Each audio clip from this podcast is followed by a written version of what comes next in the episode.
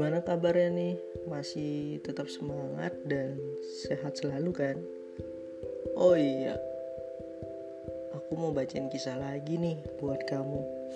Semoga bisa menginspirasi kamu ya.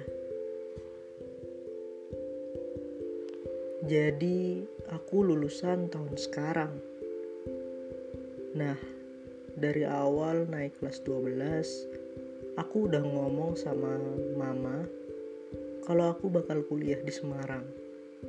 Dan mama awalnya ngebolehin. Terus aku ngomong sama mama, "Ma, ayo nanti kuliahnya sambil kerja ya." Pas aku ngomong gitu, mama ngelarang, katanya kalau mau kuliah ya kuliah. Kalau mau kerja ya kerja. Jadi aku mutusin buat kuliah aja karena aku belum siap turun ke dunia kerja. Setiap teman-teman aku nanya, aku bakal kuliah di mana? Aku selalu jawab, aku bakal kuliah di Semarang. Dan teman-teman aku ngedukung banget gitu. Sampai pandemi ini ada dan ekonomi melemah mama langsung bilang ke aku untuk gak kuliah lagi. Di situ aku rasanya pengen nangis. Langsung shock banget.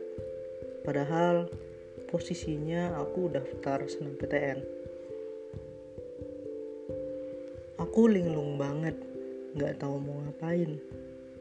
Aku diam aja nggak ngasih tahu mama atau bapak sampai akhirnya Amin satu pengumuman. Aku baru bilang mama dan respon mama cuma diem aja. Di situ aku udah pasrah banget. Dan pas pengumuman ternyata aku nggak keterima di Semarang. Sek banget sampai beberapa hari nggak bisa tidur. Dan cuma bisa nangis doang bahkan setiap ada yang nanyain aku keterima apa enggak aku cuman bisa nangis. Di situ aku nggak patah semangat. Aku tekatin diri buat daftar SBMPTN aku ngomong lagi ke mama kalau aku daftar SBMPTN pakai uang sendiri. Dan respon mama cuma diem aja. Aku udah belajar bener-bener dan mutusin buat ngambil jurusan teknik mesin. Karena passion aku di sana. Bahkan aku sampai nanya ke mahasiswa teknik mesin di universitas negeri daerah aku. Sambil belajar juga buat SBMPTN aku juga belajar dikit-dikit tentang matkul teknik mesin.